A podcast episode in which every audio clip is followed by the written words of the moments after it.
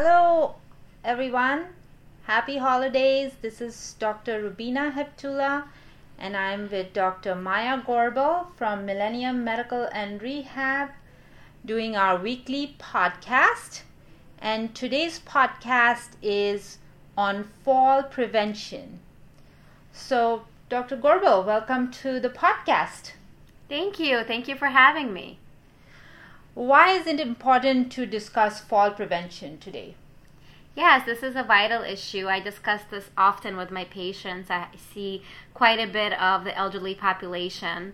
Uh, so, falls are a common problem among individuals 65 years of age and older, and it's actually a leading cause of injury and death in this age group. So, the CDC has published some pretty staggering statistics in regards to falls. They estimate that one of four older adults fall each year in the United States alone, resulting in 30 million falls and about 30,000 deaths. One of every five of these falls causes a serious injury, such as fractures or a head injury. And in fact, uh, more than 95% of hip fractures are caused by falls, and every year, at least 300,000 older individuals are hospitalized for hip fracture.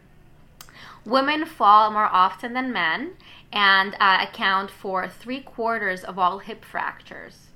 So, when an elderly patient is hospitalized uh, for any uh, for any issue, but specifically with a traumatic injury such as a fracture or brain injury, this often leads to a number of other complications uh, due to the immobility uh, which the patient then undergoes for a long period of time. So these complications can include deconditioning, development of bed sores, numerous infections, including pneumonia, urinary tract infections.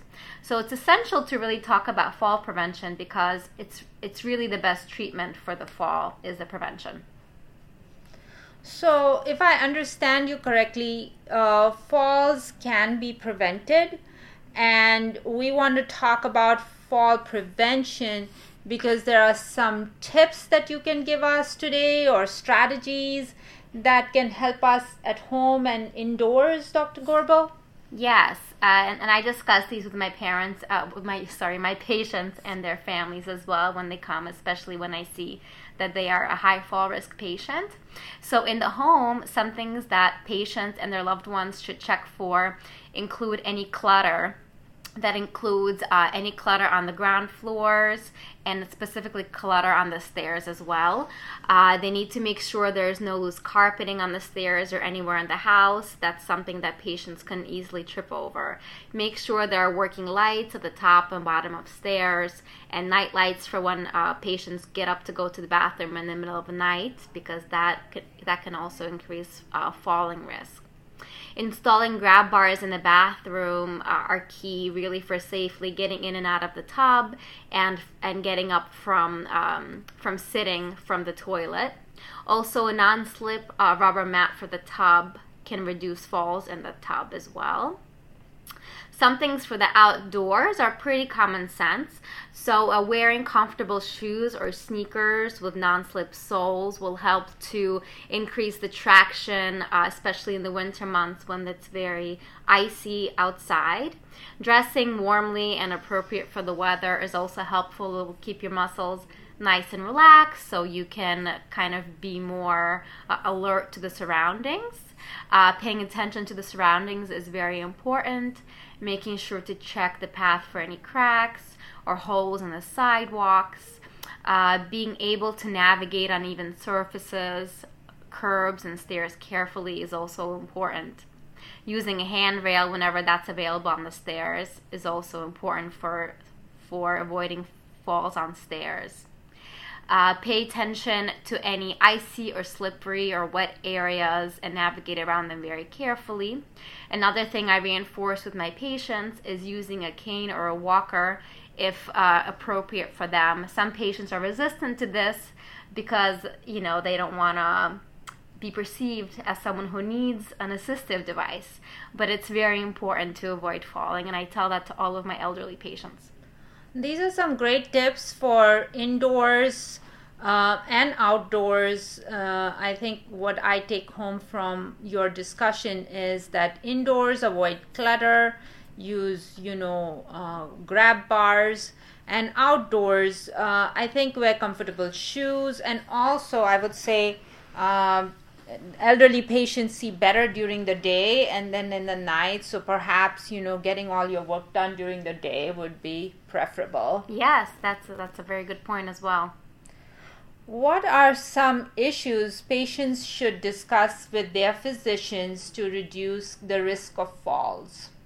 Patients should have their physicians evaluate them for any medical conditions that could potentially contribute to balance problems.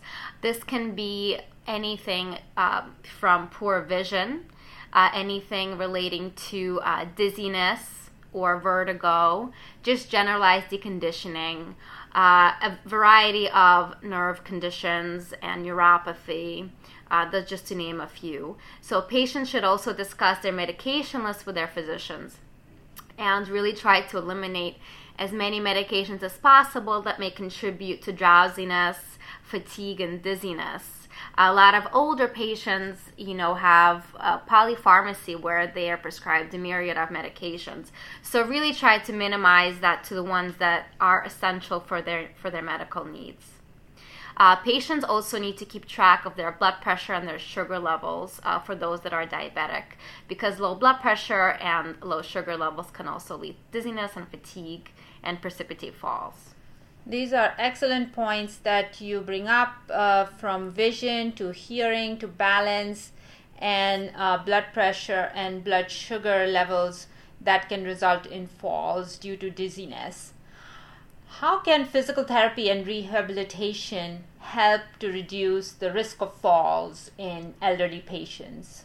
That's a great question, and this is something that rehabilitation really um, really strives uh, to, to do well. I evaluate all of my patients for fall risks based on their medical histories and based on the medications that they take. I perform a thorough physical exam um, and check their posture, muscular strength, balance, uh, gait, and prescribe specific therapy which will meet their needs. All of our therapists also assess every patient specifically for muscular imbalances that contribute to gait difficulty, and then they customize a therapy program for gait and balance training for these patients. They also educate them on proper use of any assistive devices as needed.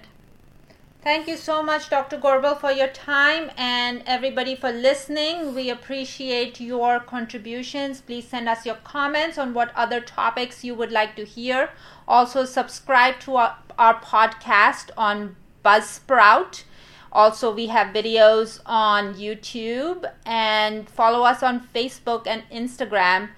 Again, from Millennium Medical and Rehab, uh, 914-472-2700. This is Dr. Rubina Heptula and Dr. Maya Gorbel signing in on Thursday. Bye-bye.